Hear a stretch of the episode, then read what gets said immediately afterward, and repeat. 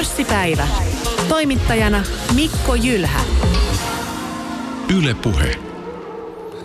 Tänään teemana meillä pörssipäivässä on kasvusijoittaminen. Lähestymme sitä pääomasijoittajien näkökulmasta. Miten tunnistaa lupaava kasvukohde, mitä kaikkea se kehittäminen vaatii, arvonluonti, miten alan rahoitus toimii Suomessa ja miten sitten tehdä onnistunut exit. Ja vieraana meillä managing partner Juha Mikkola Capmanilta ja sijoituspäällikkö Samuel Saloheimo Tesistä eli teollisuussijoituksesta. Tervetuloa molemmille. Kiitos. Juha työskentelee Capmanilla Growth-tiimissä. Se sijoittaa pääosin listaamattomiin kasvukohteisiin ja olet Juha ollut perustamassa aikoinaan teollisuussijoitusta ja työskentelynyt sen lisäksi muun muassa Norvestialla ja sinulla on alalta niin 25 eh, vuoden kokemus. Samuel puolestaan työskennellyt Tesissä vuodesta 2012 ja toiminut aiemmin muun muassa yritysjärjestelyiden neuvonantotehtävissä. Ja Tesi on siis eh, valtion pääomasijoitusyhtiö ja hallinnoitavia sijoituksia teillä Samuel on 1,2 miljardia. Kyllä, meillä on 1,2 miljardia hallinnoitavia varoja ja tavoitteena on suomalaisten yhteyden kasvu ja kansainvälistyminen, sen vauhdittaminen – ja teemme tätä pääomasijoittamisen keinoin, eli tulemme omistajiksi näihin yhtiöihin, joihin lähdemme mukaan. Toki niin kuin tasen mielessä merkittävin osa meidän toimintaa on rahastosijoittaminen, että kaksi kolmasosaa meidän sijoituksista on suomalaisissa ja ulkomaisissa pääomasijoitusrahastoissa, kuten tässä kollegani Juha Mikkolan Growth Equity-rahastossa ja sitten kolmanneksella teemme näitä suoria. Ja mennään yksityiskohtaisemmin tämän tunnin ja tämän pörssipäivän aikana sitten teidän strategia ja mitä kaikkea sijoituskohteitakin löytyy ja mitkä ovat sinun vastuuyhtiöitä. Mutta puhutaan tähän aluksi hieman siitä, että miten olette alalle päätynyt. Juha, sinullakin 25 vuotta kasvukokemusta, niin, niin tota, mistä homma lähti liikkeelle? Joo, se on tota, se voisi olla pitkä tarina, mutta siis ihan 90-luvun alussa, jolloin Suomessa ei käytännössä juurikaan pääomasijoitustoimintaa edes ollut, niin aikanaan sitten valtionyhtiöt, semmoinen kuin Sitra ja Kera päättivät, että rakennetaan tämmöinen alueellinen pääomasijoitusverkosto ja, ja yritetään siihen löytää sitten tekijöitä, jotka lähtisivät rakentamaan rahastomuotoista toimintaa siihen ja – mä satuin olemaan USAssa opiskelemassa ja, ja joku sitten oli vinkannut, että täällä on tämmöinen kaveri tulossa takaisin Suomeen, että se saattaisi tietää tämmöistä venture toiminnasta jotain. Ja, ja tota, no mä olin jonkun kurssin sitten aikanaan yliopistossa siitä käynyt ja t- luonnollisesti tiesin siitä enemmän kuin suomalaiset yleensä, mutta työhaastattelussa sitten mä osasin oikeita termejä viljellä siinä tilanteessa ja, ja, ja tota, ne tarjosi mulle sitä hommaa ja tehtävänä sellaisella tehtävällä, että sulla on kuusi kuukautta aikaa kerätä yksityistä pääomaa tietty summa tähän rahastoon ja sitten nämä valtion sitra ja kera sijoittaa sen toisen puoliskon siihen. Ja siitä lähdettiin rakentamaan sitten tämmöistä Turkuun tämmöistä Aboa Venture-rahastoa ja mä sain sen siellä kasaan ihme kyllä nuorena miehenä. Olin ensimmäistä puolitoista vuotta siellä yksin ja opettelin tätä hommaa ja siitä on lähtenyt sitten homma liikkeelle. 25 vuotta nyt tullut tehtyä tätä, no, tätä hommaa. Tuohon kysyn sen, että niitä yhtiöitä, joihin silloin sijoititte, niin mitä niistä on vuosien varrella tullut? Tuleeko mieleen jotakin? No nyt täytyy, Nä, tä, mä, mä oon tyytyväinen. Sen takia ehkä mä olen alalla vielä, koska mä tein sitten siellä Turussa noin kymmenkunta sijoitusta ja ne on kaikki mennyt hyvin.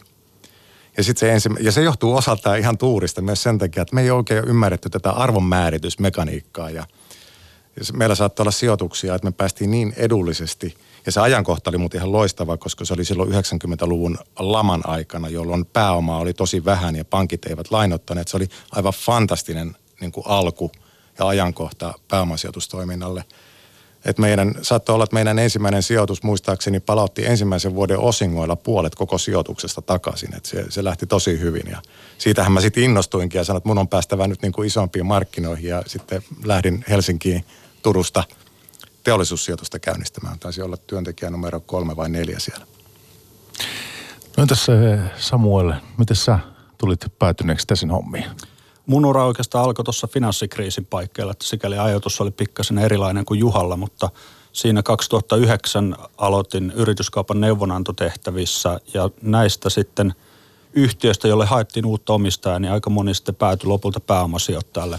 Ja siinä sitten syntyi ajatus, että voisi jossain vaiheessa – kokeilla, miltä se maailma näyttää sitten toisella puolella pöytää ja sitten teollisuussijoituksella tarjoutui mahdollisuus tällaiseen ja on ollut erittäin tyytyväinen. Siellä pystyy sitten yhdistämään pääomasijoittamisen ja sitten koen itse tärkeäksi, että samaan aikaan työskennellään sitten Suomen parhaaksi myös.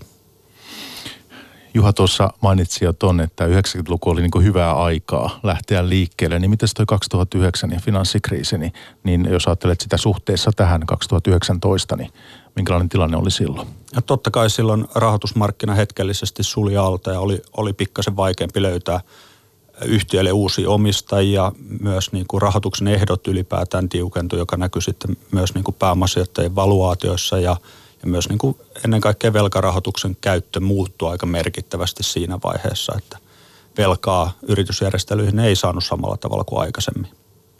No nyt eh, puhutaan, että rahaa on niin kuin markkinoilla liikaakin joku sanoo. Ainakin kilpailukohteista varmaan on aika kovaa. Joo, raha, siis raha on niin kuin jännä, jännä tota määrä siinä mielessä, että sillä ei ole maantieteellisiä rajoja enää tänä päivänä. Että se liikkuu hyvin vapaasti, että et, et, mä olen leikillisesti joskus sanonut, että jos Utsujoilla on niin kuin mielenkiintoinen hanke, niin se saa taku varmasti rahoitusta, jos se on vain riittävän mielenkiintoinen. Et, et tänä päivänä niin kun sit yhtiö voi, voi informoida omasta toimistaan niin vapaasti niin kuin netin kautta ja, ja, ja niistä, niistä saadaan tietää paljon paremmin. Ja Suomessakin on paljon ulkomaisia sijoituksia. Meillä saattaa tulla yhtäkkiä Kiinasta tai Koreasta jo taho, joka sijoittaa tänne suomalaiseen yritykseen merkittäviä summia rahaa. Et, et sillä ei ole tosiaan maantieteellisiä rajoja. Et sinänsä niin kuin tämmöinen niin kuin suomalaisen pääoman niin kuin termi, niin se on vähän, vähän kulunut jo.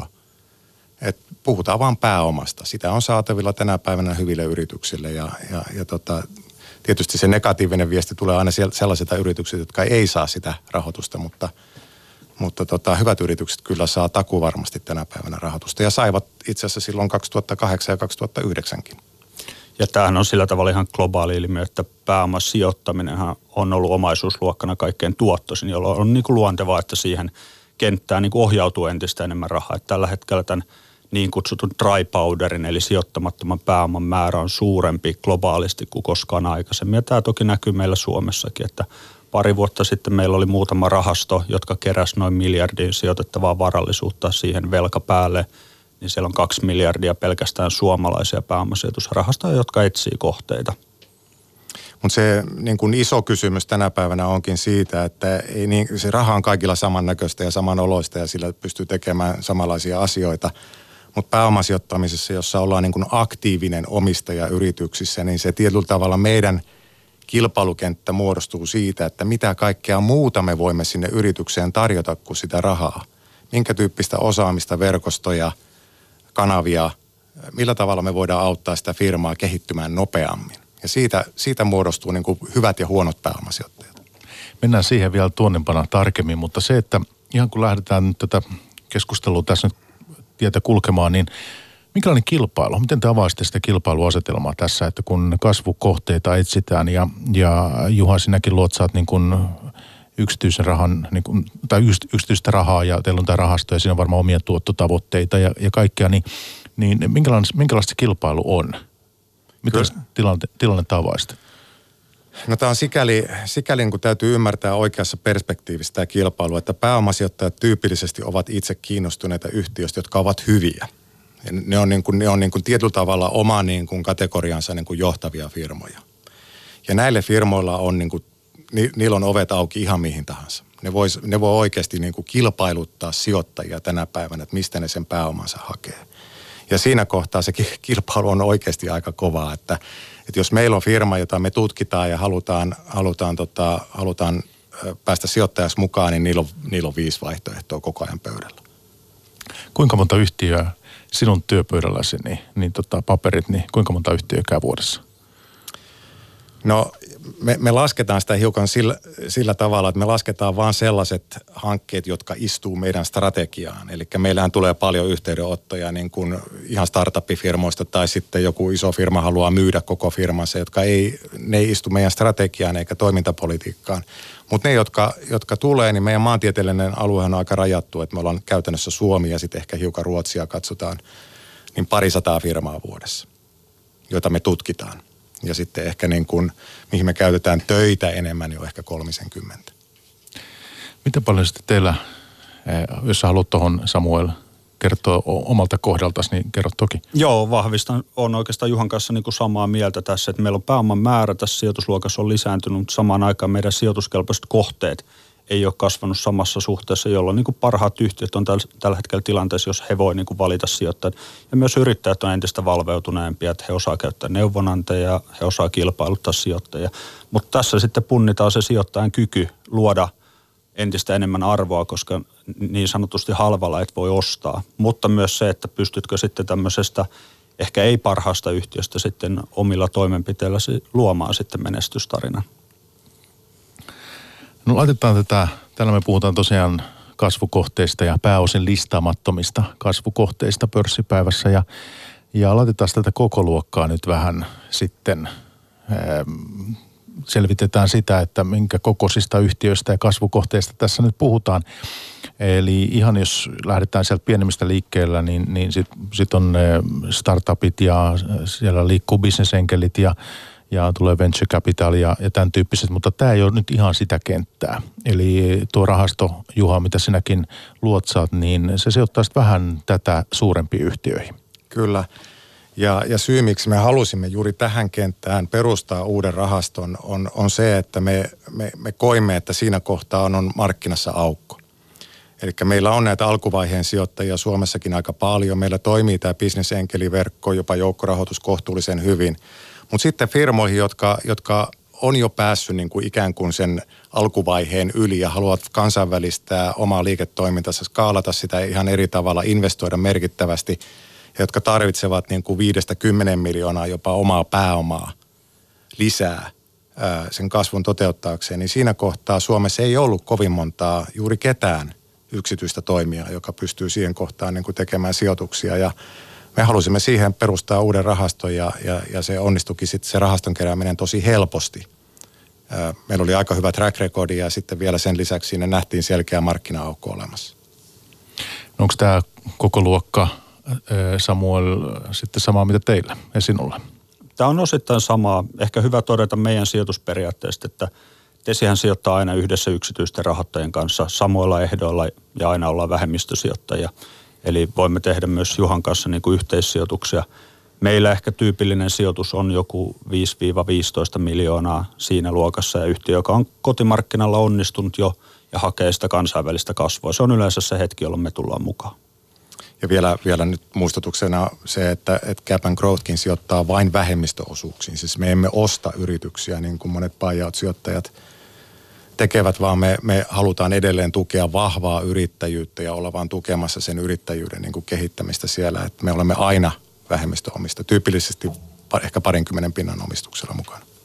Entä sitä omistajuus? Tässä on kuitenkin, eh, tiedän Juha, tietenkin rahastosta on tullut, tullut ostotarjouksista ulkomailta ja Idean on tämmöinen firma, mikä tuossa olisiko 2017 lopussa Kyllä. myytiin ja ja muitakin, muitakin tota, ostotarjouksia sieltä on tullut, niin eh, jos puhutaan tästä omistajuudesta, sen merkityksestä, että sillä on tietysti oma roolinsa suomalaisen yhteiskunnan kehittäjänä. Että eh, onko tässä teillä minkälaista eroa ikään kuin lähestymistavassa? No tota, siis jos mä nyt saan, mä en nyt halua Samuelin puolesta vastata, mutta – mutta Esihän on tehnyt niin kuin ihan uskomattoman hienoa työtä tässä eh, mahdollistamassa ja luomassa tämän koko pääomasijoituskentän syntymisen Suomeen. Et musta se on ihan, ihan, ihan fantastista työtä ollut. Ja, ja, ja tota, meidän yhteistyö yksityisten toimijoiden kanssa sujuu niin kuin erittäin hyvin. Siinä valtio on onnistunut kyllä tosi hienosti. Täytyy, täytyy nostaa hattua. Ja, ja tota, meidän tehtävä on nyt sitten vaan niin kuin tietyllä tavalla yksityisinä toimijana erikoistua tietyille toimialoille ja olla sen oman alueensa paras jotta Tesikin voi sitten niin kuin yhdessä meidän kanssa sijoittaa ja lähteä, lähteä kehittämään näitä hankkeita. Että minun mielestä tämä yhteistyö toimii erinomaisesti tällä hetkellä. Ja mitä tuohon omistajuuteen tulee, niin kyllä itse näen, että omistajuudella on niin kuin huima merkitys siihen yrityksen kasvuun. Että otetaan esimerkiksi, tehtiin syksyllä sijoitus tällaisen uusi nimiseen lasinkierrätysyhtiö, joka käsittelee 70 prosenttia Suomessa syntyvästä lasista. Ja yhtiön vanhat omistajat on tehnyt huikean työn niin kuin Suomessa, mutta nyt sitten tulee uudet omistajat, vanhat omistajat jatkaa vähemmistössä ja me otetaan se kansainvälinen loikka, mihin ehkä sitten, nyt en puhu enää tästä yhtiöstä, mutta yleisesti ottaen tarvitaan ehkä enemmän riskinottokykyä, ehkä uusi omistaja Ja, ja sitten siinä vaiheessa, kun vanha omistaja on pystynyt jo osan siitä elämäntyöstä tulouttamaan, niin hänkin pystyy ottamaan enemmän riskiä sitten sillä jäljellä olevalla omaisuudella. Joo, tämä omistajuuden niin kuin merkitys, varsinkin meidän niin kuin kasvu, growth-sektorissa, niin on hiukan erilainen kuin siellä venture capital maailmassa, jossa yleensä sijoitetaan suoraan niin kuin firmaan. Mutta monta kertaa meillä on sellaisia tilanteita, että siellä, siellä on vähän erilaista omistajakuntaa siinä yhtiössä. Jotkut ehkä haluaisi jo irtautua, jotkut haluaa olla edelleen kasvattamassa sitä.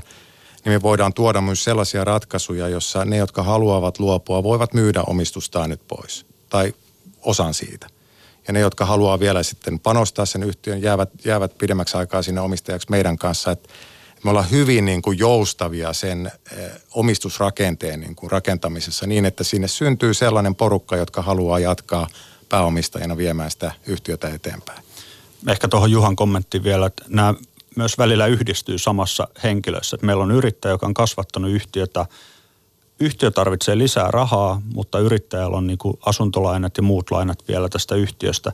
Jos silloin pystytään tarjoamaan tällainen ratkaisu, jossa yhtiö saa lisää rahaa ja omistaja saa myydä osakkeita sen verran, että hän pystyy niin kuin asuntolainat kuittaamaan, hänen niin kuin riskinottokyky kasvaa aika huimasti ja näistä meillä on erittäin hyviä kokemuksia. Täysin samaa mieltä. Mitä te sanotte sitten, vastaatte sellaiseen arvosteluun, joiden mukaan siis, jonka mukaan Suomessa myydään hyviä kasvuyhtiöitä liian nopeasti maailmalle?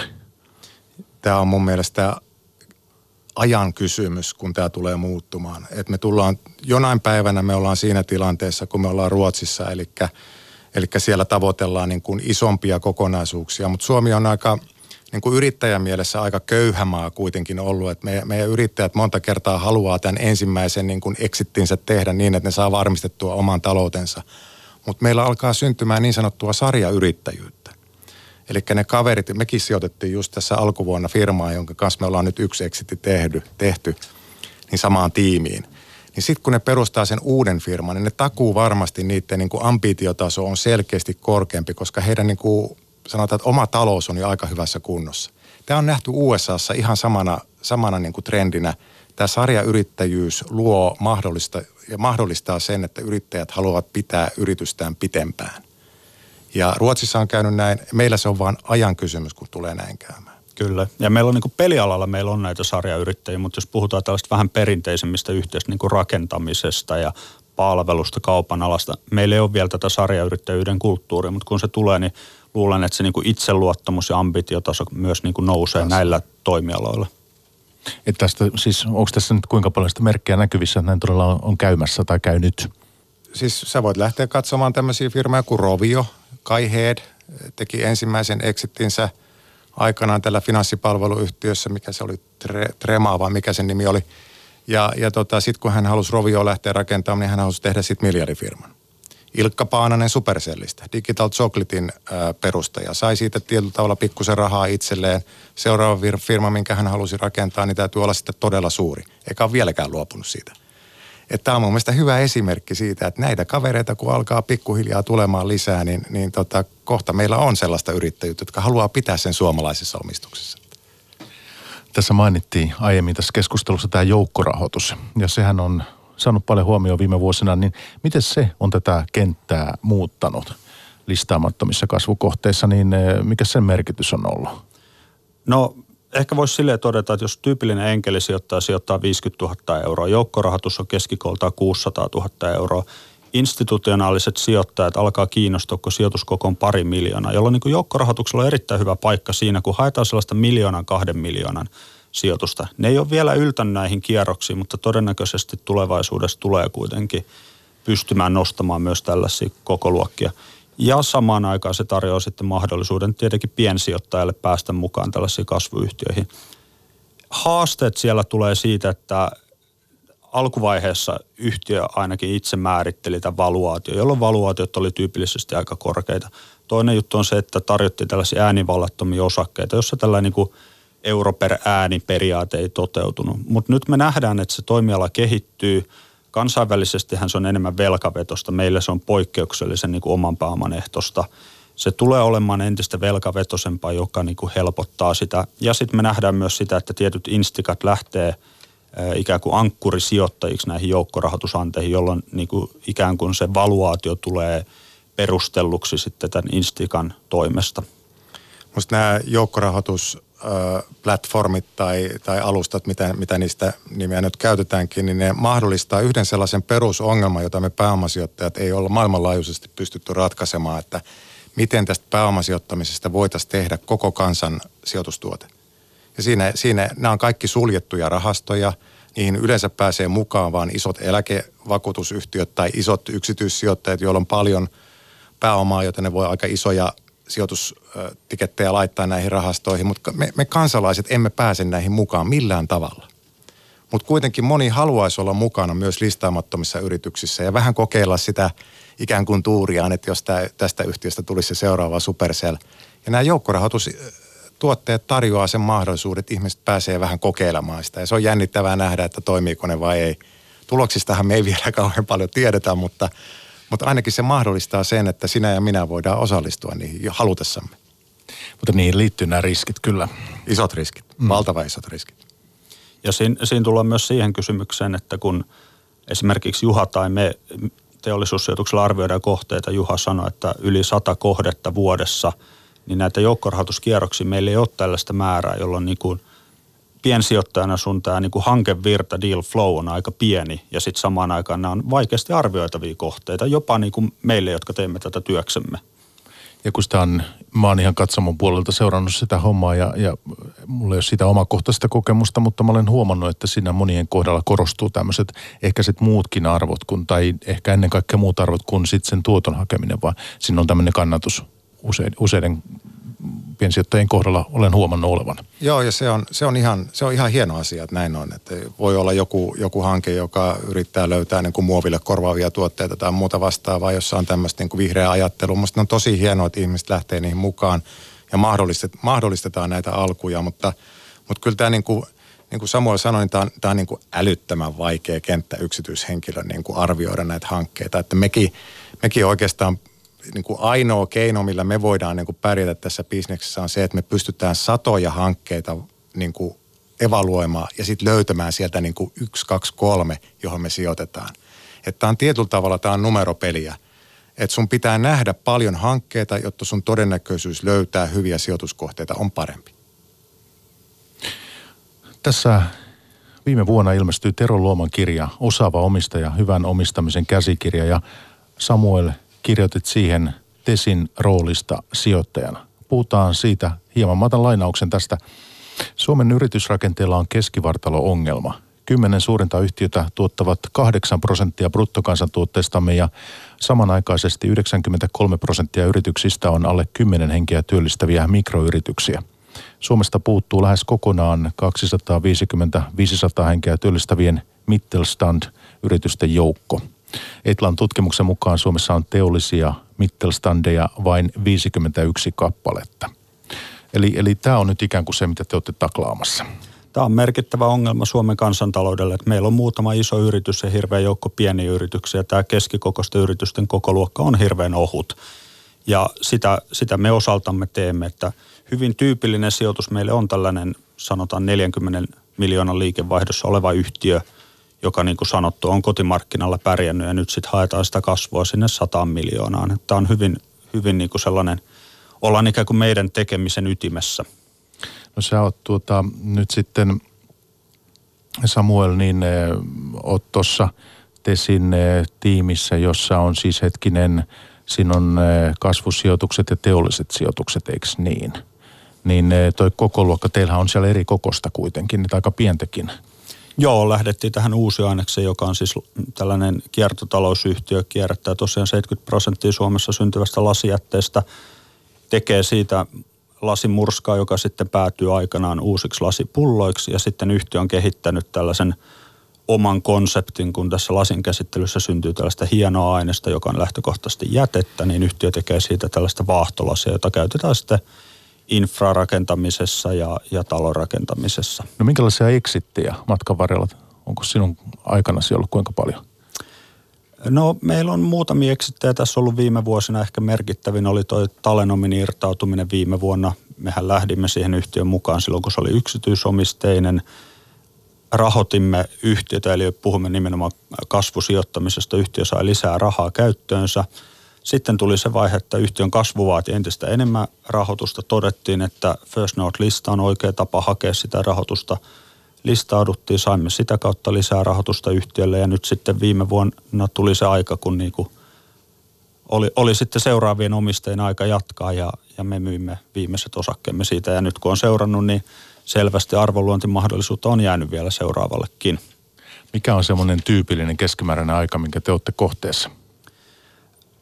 Lähtökohtaisesti mehän olemme niin kuin väliaikainen omistaja, jolloin lähdemme aina niin kuin rahoittamaan jotakin tiettyä hanketta.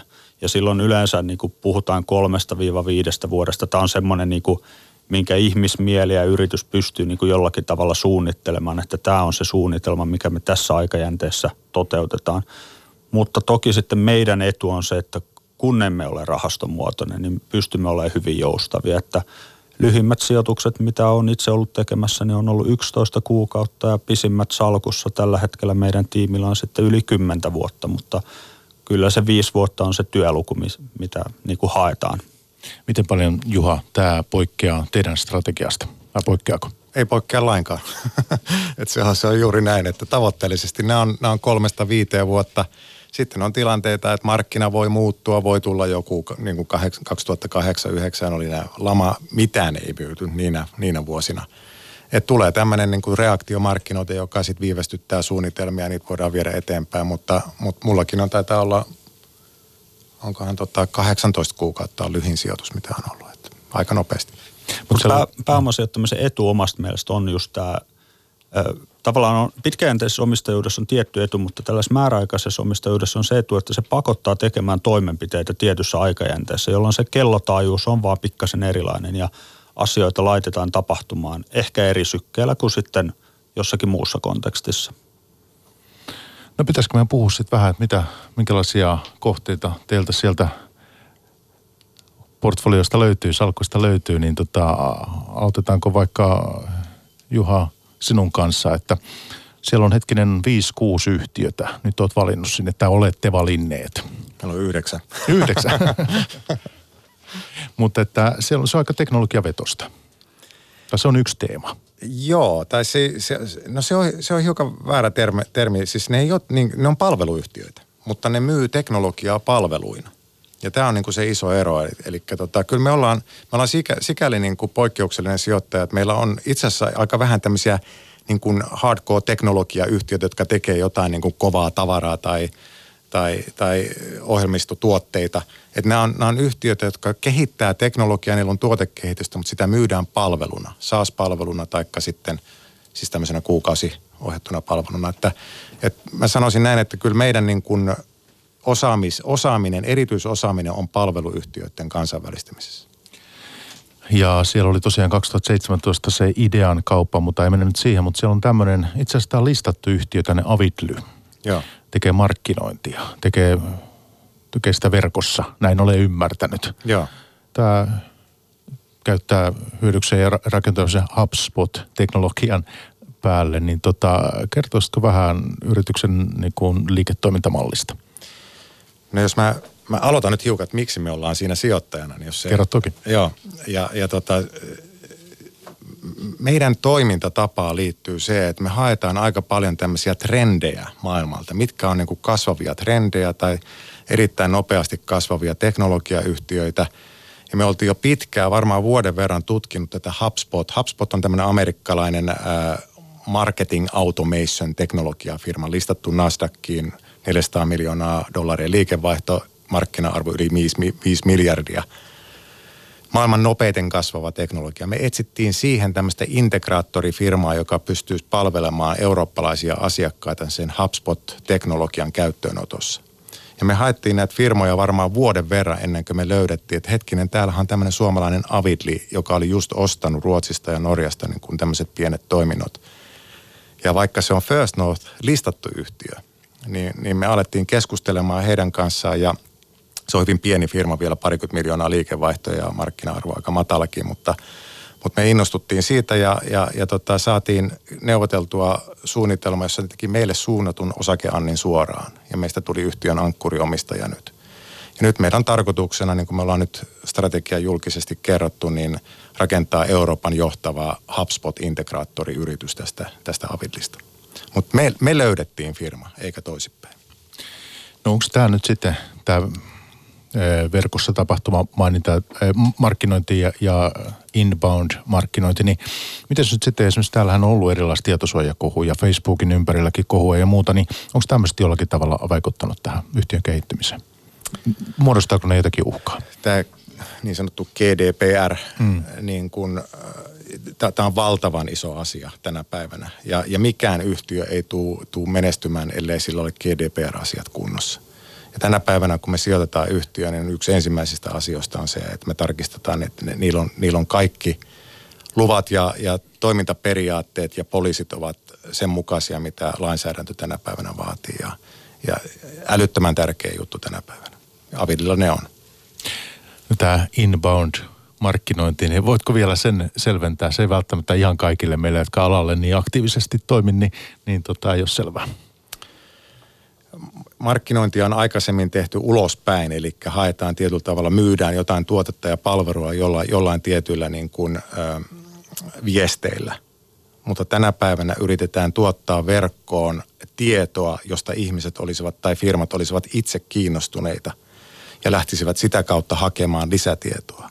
Ja tämä teknologia auttaa sen lisätiedon hankkimisessa. Eli heitetään tämmöisiä tiisereitä – asioista ja jos ihmiset ovat niistä kiinnostuneita, ne voivat hankkia sitä kautta lisää informaatiota ja sitä kautta saadaan se käyttäjä, potentiaalinen kuluttaja lähemmäksi sitä yhtiön omaa palvelutarjontaa. Eli kunteen hakuja vaikka Googlella, niin niitä tulee sitten sieltä? Se on eri asia. Se on, se on, se on, mä sanoisin sitä, että se on hiukan spämmäystä. Eli se on tämmöistä push-markkinointia sinulle. Mutta jos sä haluaisit tutustua nyt vaikka niin kuin, ää, Yamaha-perämoottoreiden niin kuin teknologiaan tarkemmin ja sä, ja sä haet sieltä tietoa, niin sulle saatetaan tarjota niin kuin jotain teknistä informaatiota Yamaha teknologia perämoottoreista. Jos sä olet kiinnostunut lukemaan sitä, niin sen jälkeen sulle alkaa tulla lisää informaatiota. Mutta sen haun perusteella ei pelkästään, mutta sitten kun sä olet lukenut, niin kyllä. Tämä on siinä mielessä poikkeuksellinen tämä Avidly teidän rahastossa, että kun tämä on listattu. Joo niin muuttaako sitä tilannetta jotenkin? Muut kohteet on siis listaamattomia kasvuyhtiöitä, niin vaikuttaako tämä jollakin, jollakin tavalla? No onneksi meidän rahaston säännöt on sellaisia, että me voidaan olla listatussa yhtiössä mukana, mutta niin kuin sanoin, Avidli on pieni firma, se on osakkeeltaan niin kuin aika epälikvidi vielä. Me, me koetaan se hyvin pääomasijoittajatyyppiseksi hankkeeksi meille, eli, me ollaan nyt hallituksessa mukana – me ollaan ankkurisijoittaja siellä, me päästään vaikuttamaan siihen yhtiöön niin kuin eri tavalla kuin me sijoitettaisiin vain johonkin UPM-osakkeeseen, jossa meillä ei olisi mitään vaikutusmahdollisuutta. Nyt me olemme vaikuttamassa, me olemme töissä siellä yhtiössä ja me haluamme auttaa sitä eteenpäin. Tämä on sikäli erilainen rooli. Otetaan sitten Juha Mikkola tänään Käpäniltä vieraana pörssipäivässä. Luotsaa Growth-rahastoa siellä. Ja sitten Samuel Saloheimo Tesiltä, Tesistä kumpi on oikein teollisuussijoituksesta. Kuitenkin julkista rahaa te sijoitatte ja kasvukohteisiin ja sitä kautta haetaan boostia ikään kuin kansantalouteen. Ja teillä on siellä eri tavoin laskettuna noin 700 kohdetta kai kutakuinkin. Ja tosiaan niin kuin alussa puhuttiin sitä varallisuutta 1,2 miljardia sijoitettuna, niin nyt sitten sinulla on tiettyjä Samuel tiettyjä vastuuyhtiöitä siellä niin kuin kontollasi ja mitäs, minkä kanssa teet työtä, niin yksi on tämmöinen tämmöinen avidly, ei ehkä radiokuuntelijalle nyt kaikille on niin tuttu, tuossa tuli tutuksi, mutta se, että sitten tämmöinen Tsar Outlet Village, menikö nimi nyt oikein? Tämä on varmaan monellekin uutisia seuraavalle tuttu Vaalimaalla. Kyllä, joo, ja täsmennetään tuohon äskeiseen, siis olemme rahastojen kautta, kun lasketaan, niin 700 suomalaisessa yhtiössä sijoittajana – mutta jos otetaan nämä meidän suorat sijoitukset, joita Saar edustaa, niin se luku on pikkasen yli 40. Mutta kyllä meillähän niin kuin tärkein sijoituskriteeri on aina se meidän sijoituksella aikaan saatava vaikuttavuus Suomeen.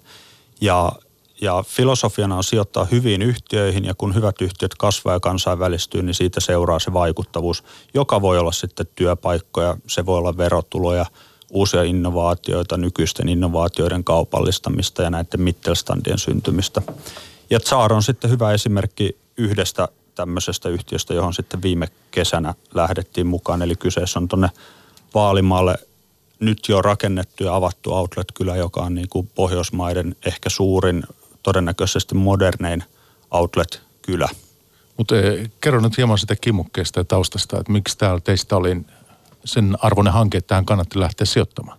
No kun katsotaan esimerkiksi kauppakeskusmarkkinaa globaalisti, niin kaikki me tiedetään, että kauppakeskusten myynti laskee, mutta sitten jos katsotaan outletteja, niin outlettien myynti itse asiassa kasvaa noin 10 prosentin vuosivauhtia ihan, ihan tota kaikissa merkittävissä maissa Euroopassa ja Jenkeissä. Tämä oli niin kuin yksi syy. Toinen on sitten se, että tässä oli erinomainen tiimi tekemässä tätä, että tässä on niin kuin suomalaisia osaajia, mutta sittenhän on haettu parasta osaamista eurooppalaisista outlet-keskuksista ja ketjuista. Ja meillä on esimerkiksi hallituksessa meidän nimeämänä jäsenenä tällä Simon Cunningham, joka on vetänyt Value Retail-nimistä outlet-ketju, joka on Euroopan toisiksi suurin outlet-ketju. Että tässä on ollut niin kuin hyvä tiimi tekemässä tätä hyvät taustatyöt tehty. Sitten toki tämä niin kuin vaikuttavuus on merkittävä osa tätäkin sijoitusta, että ostosmatkailuhan on niin kuin merkittävä turismin muoto ja me uskotaan, että tällainen outlet-keskus niin lisää Suomeen suuntautuvaa matkailua. Jos katsotaan esimerkiksi aasialaisia, niin heidän tärkein asia, mitä he haluavat lomamatkalla tehdä, on soppailu. Ja meiltä on puuttunut tällaisia hyviä ostoskohteita Suomesta ja tämä nyt vastaa siihen huutoon – sitten toki niin kuin kaupan ala on hirveän työvoimavaltainen. meidän arvio, että kun tämä on niin kuin, täydessä vauhdissa tämä outlet-kylä, niin se työllistää noin 400 henkilöä. 400 täysin uutta kaupan alan työpaikkaa Virolahden kuntaan, niin se on valtava määrä. Ja me ollaan tällä hetkellä jo siinä 150-200 työpaikassa, mitä sinne on syntynyt. Tosiaan puhutaan siis tämmöisestä ostoskylästä, joka on Vaalimaalla. Se, että mikä on teidän omistusosuus? Tai meidän, koska tavallaan tämä on julkista rahaa nyt sitten. Meidän omistusosuus on noin 7 prosenttia. Eli olemme yksi sijoittaja monista siinä mukana. Ja sitten eh, ensimmäisten toimintavuosien aikana tavoitteena houkutella sitten sinne niin eh, parisen miljoonaa kävijää vuodessa. Minkälaisia tietoja, kun tämä on sinun eh, kohdeyhtiö, niin minkälaisia tietoja sinulla on kävijämäärästä? No meillä on nyt kahden kuukauden tiedot olemassa, että kyllähän aukesi marraskuun lopussa – ja ensimmäisen vuoden tavoite oli noin miljoona puolitoista kävijää. Ja me ollaan siinä vauhdissa nyt tällä hetkellä. Et se on lähtenyt hyvin käyntiin. Me ollaan saatu hirveän hyvää palautetta vierailta, ketkä siellä on käynyt. Ja, ja myynti, on, myynti on vetänyt myös näissä liikkeissä hyvin. Nyt sitten toki paljon on työtä vielä tehtävänä ja sitten koko ajan sinne avautuu uusia brändejä. Entäs tämä, puhutaan kaupungistumiskehityksestä ja keskustojen vetovoimasta, niin – Teillä on siis uskoa, että tämmöinen konsepti elää sitten jatkossakin ja kiinnostaa. Ja miksi asialaiset, kun ne tulee Suomeen tai kun he tulevat tänne, niin lähtisivät sitten vaalimaalle? Kyllä, joo. Outletin yleisin tällaisiin toimintaperiaatteisiin kuuluu, että ne ei voi olla liian lähellä näitä ydinkeskustoja, koska muuten se myynti kannibalisoi sitten sitä ikään kuin full price myymälä myynti, jolloin on niin kuin pakko olla siinä joku etäisyys. Ja tämä on nyt puolentoista tunnin ajomatkan päässä, mikä on niin kuin aika normaali – sitten täytyy muistaa, se on 300 metrin päässä Vaalimaan raja-asemasta. Vaalimaan raja-asema vilkkain Venäjän ja Euroopan välinen raja-asema. 2,5 miljoonaa rajanylitystä vuosittain. Otetaan nämä vierekkäiset rajanylityspaikat, se on 8 miljoonaa rajanylitystä vuosittain. Puhutaan erittäin vilkkaasta raja-asemasta.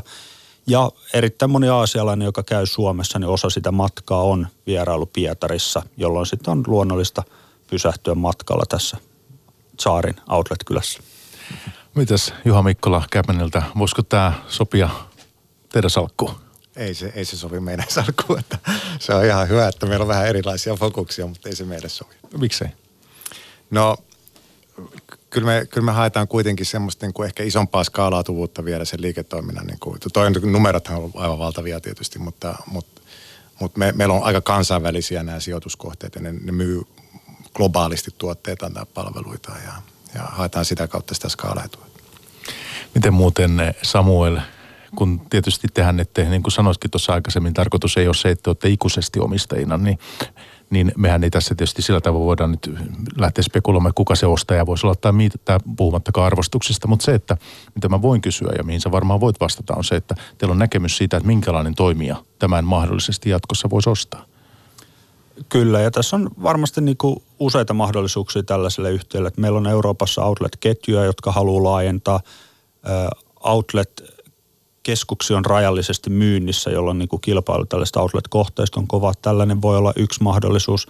Sitten toki tässä niin kuin kiinteistö näyttelee merkittävää roolia, jolloin voi olla, että meillä on kiinteistölle yksi ostaja ja sitten meillä on tällä niin kuin operaattoriliiketoiminnalle toinen ostaja. Miksei puhuta pörssilistautumisesta, se on toki vaihtoehto. Voi olla pää, toinen pääomasijoittaja, joka haluaa lähteä niin kuin kasvattaa tätä toimintaa tai aika näyttää, että jos vaikka itse kiinnostuttaisiin laajentamaan sitten vielä jonnekin muualle. Jatketaan Juha sitten sinun kanssa sitten tämmöinen nyt paljon otsikoissa ollut toimiala kuin tämä, nämä hoivapalvelut. Ja puhutaan siitä hetki, nimittäin tässä tammikuun lopussa saatiin uutinen, että koronaria, jossa olette omistajina. Tesin kanssa. niin, niin eh, myy siis tämmöistä hoivapalvelua niin eh, hetkinen Humanalle, joka on tämmöinen pohjoismainen alan toimija. Ja kauppahintaa kai ei ole siinä julkistettu, mutta, mutta siinä oli just tätä vanhusten hoitoa, jos mä ymmärsin oikein. Siinä kauppa koski. Muun muassa, joo, kyllä. Joo. Niin äh, nyt sitten, tämä on ala ollut paljon tosiaan negatiivista uutisointia ollut siihen liittyen, niin miten sinä olet sitä uutisointia seurannut? Mitä se nyt alasta kertoo ja, ja, ja, ja ongelmista siellä?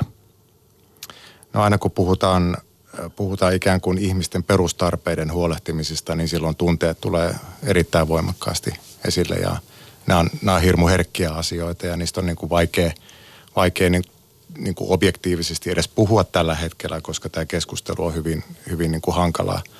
Et tota, koronaria sinänsä on, on niin kuin aito suomalaisomisteinen neljän lääkärin aikanaan perustama upea firma – se ei ole pääomasijoittajien vetämä. Me olemme siinä Tesin kanssa pienenä omistajina ollut mukana itse asiassa aika pitkään.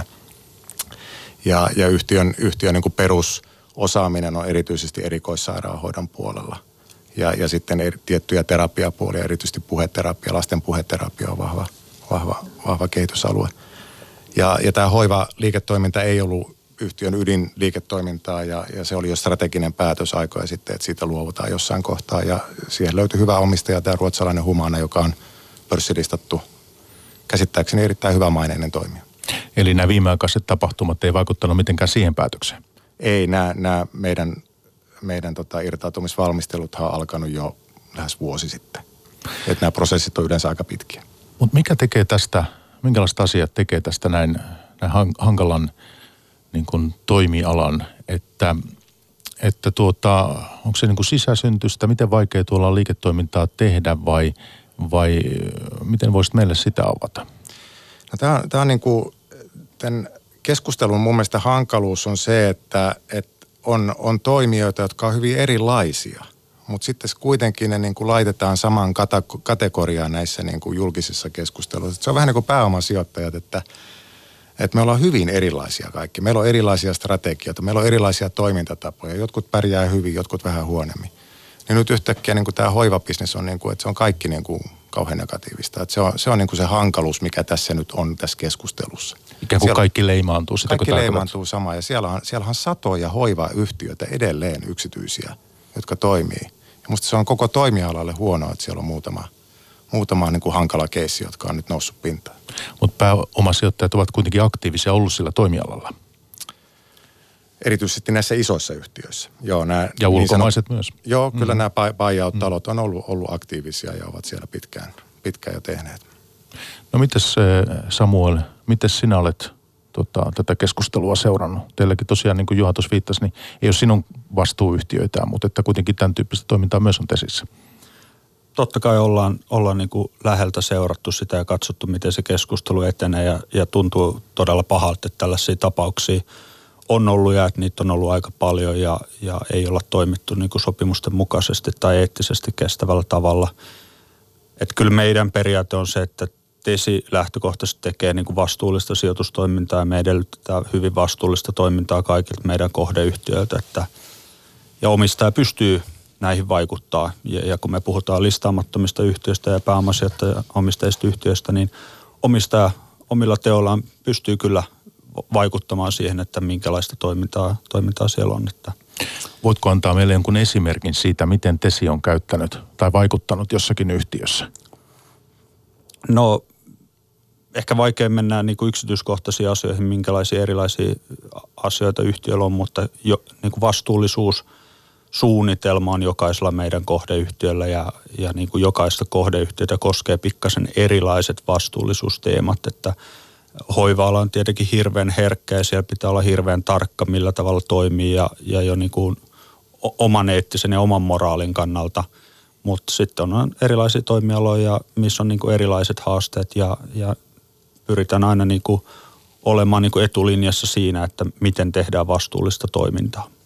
Mites Juha, teidän kanssa, niin minkälaista painetta tulee näissä vastuullisuusasioissa? Tuleeko sitä kuinka paljon, kun puhutaan, puhutaan tota, kun nämä on teemat ja. kuitenkin on entistä enemmän esillä?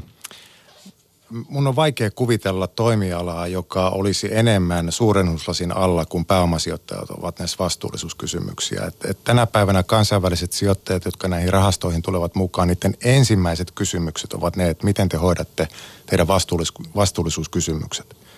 Ja ne on ainakin meillä, meillä Capmanissa, niin Capman on, on, on, on niin kuin sanonut, että me aiomme olla Suomen paras yhtiö vastuullisuusasioissa.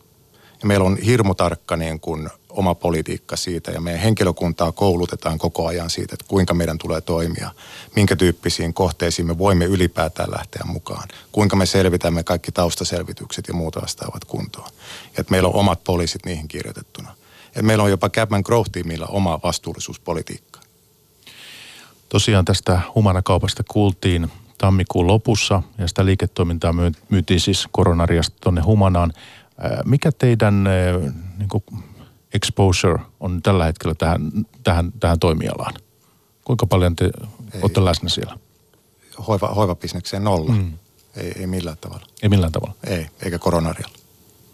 Niin, että se tosiaan oli strateginen kauppa ja nyt on siis erikoissairaanhoito ja tämän tyyppistä. Kyllä, joo. Me olemme erityisen vahvoja niin kuin silmäpuolella ja muutamassa muussa niin kuin erityissairaanhoidon alueella.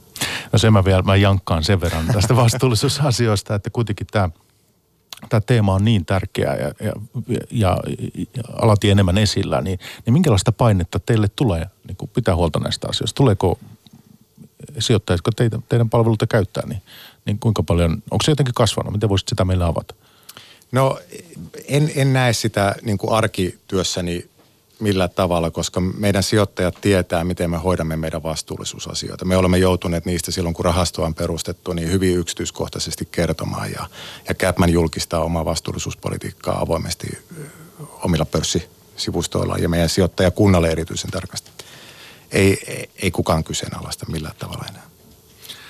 Otetaan sitten seuraava yhtiö ja jäädään nyt, koska nämä negatiiviset uutiset, mitä on ne ei ole on, on kohtuullinen nimissä sanottava nyt se, että ne ei ole koskenut niin teitä ja teidän rahastoa. Että ei meillä ole syytä nyt pitäytyy niin sen takia tässä aiheessa pitempään, mutta, mutta voitaisiin ottaa sieltä teidän salkkuyhtiöstä nyt seuraava tapaus ja vaikka tämä Digital Workforce-niminen niminen tota, yhtiö ja tämä kehittää siis tällaista hetkinen, kerrot meille sitten tarkemmin, mutta ja. kuitenkin siis idea on tässä se, että siis ihmistyötä korvataan digitalisaatiolla ja, ja robotiikalla ja tämmöisellä.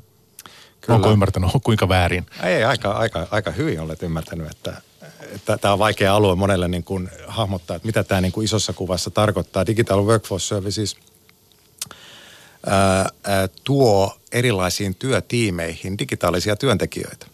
Kuulostaa aika, aika niin kuin erilaiselta, mutta ne on käytännössä ohjelmistoalgoritmeja, jotka tekee tiettyjä hyvin rutiininomaisia työtoimenpiteitä sen sijaan, että ihmisen täytyisi esimerkiksi siirtää dataa järjestelmästä toiseen. Tai muuta hyvin tämmöisiä niin kuin aika simppeleitä työtoimeksiantoja, joilla vapautetaan ihmisten aikaa tekemään yhä enemmän tärkeitä, tärkeitä tehtäviä.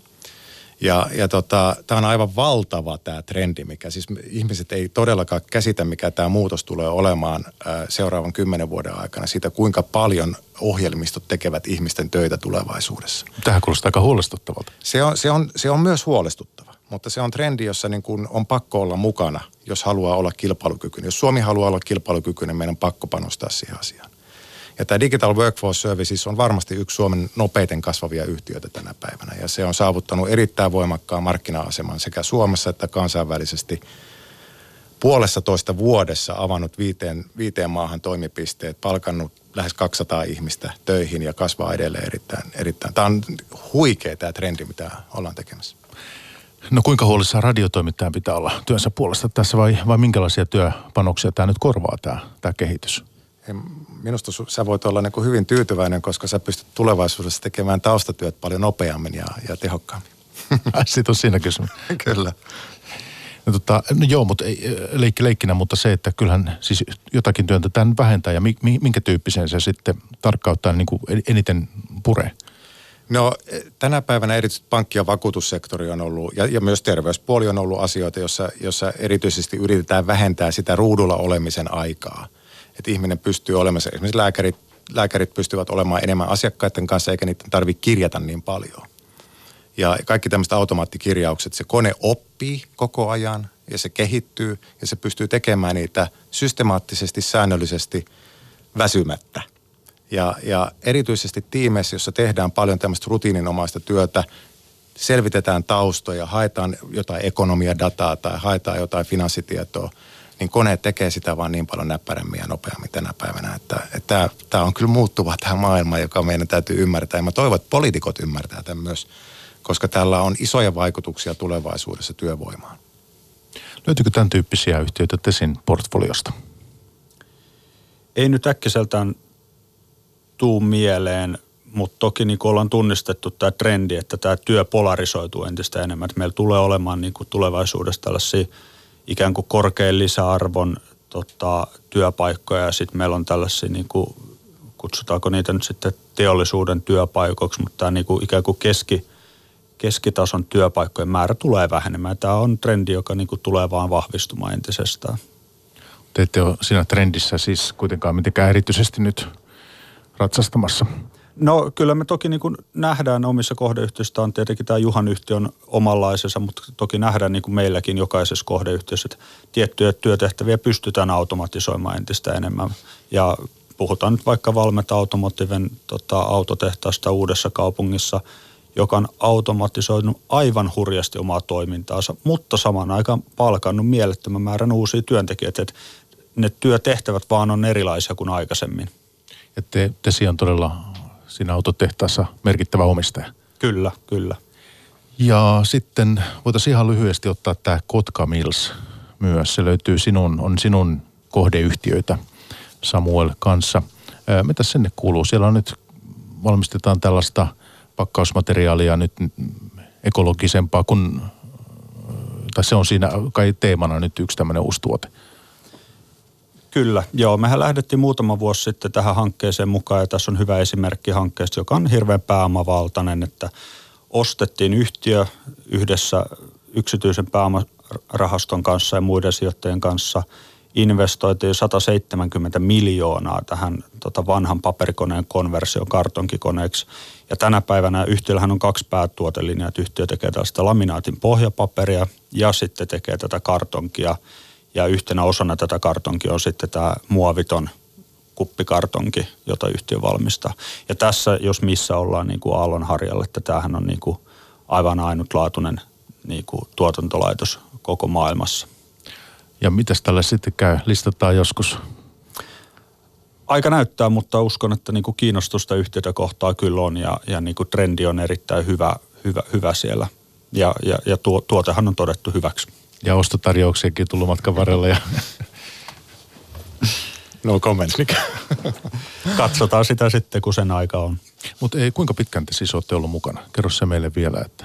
Kotka Millsi sijoitettiin vuonna 2015, että taitaa tulla neljä vuotta nyt täyteen sitten. Niin, jonkin aikaa, jos olette kuitenkin. Hei, tähän äh, pörssipäivän lopuksi puhutaan vähän vielä tuotoista osakemarkkinoilla. Jos puhutaan listatuista kohteista, niin, niin äh, usein puhutaan, että keskimääräinen tuotto on 7-9 prosenttia vuodessa. Niin mitäs tämmöiset listaamattomat kasvukohteet, niin teillä on varmaan rätinkejä siitä, että mitäs nämä tuottaa. Juha. Kato, mä, nyt, nyt sä voisit kysyä Samuelilta ensin, koska he on vuosi sitten tehnyt tehnyt Selvä. tilaston suomalaisista. Mä kerron sitten sen jälkeen paljonko meidän tuotat. Joo, tarjotaan Juhalle mahdollisuus tässä loistaa. Tota, me tosiaan vuosi sitten tutkittiin meidän rahastosijoitusten tuottoja vuodelta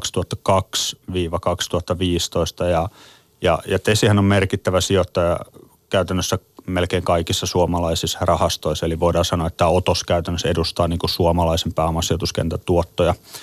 Ja me jaettiin se niin kuin aikaan ennen finanssikriisiä ja sen jälkeen. Jos puhutaan niin kuin VCstä, niin VC tuotti ennen finanssikriisiä, oli niukasti negatiivinen, ehkä plus yksi, vähän riippuu miten niin kuin painotetaan, painotetaanko rahastokoolla vai ikään kuin, niin kuin tasakoolla jokaista rahastoa. Ja finanssikriisin jälkeen VC on tuottanut ihan hyvin sellaista 8-11 prosenttia. Sitten jos tullaan tähän niin kuin buyout-kasvukenttään, jota me nyt täällä Juhan kanssa edustetaan, niin ennen finanssikriisiä oltiin siinä 7-9 prosentin nettotuotoissa ja finanssikriisin jälkeen siinä 11-14 prosenttia. Puhutaan siis tuotosta rahastosijoittajalle, jossa on jo siis huomioitu tämän rahaston kulut.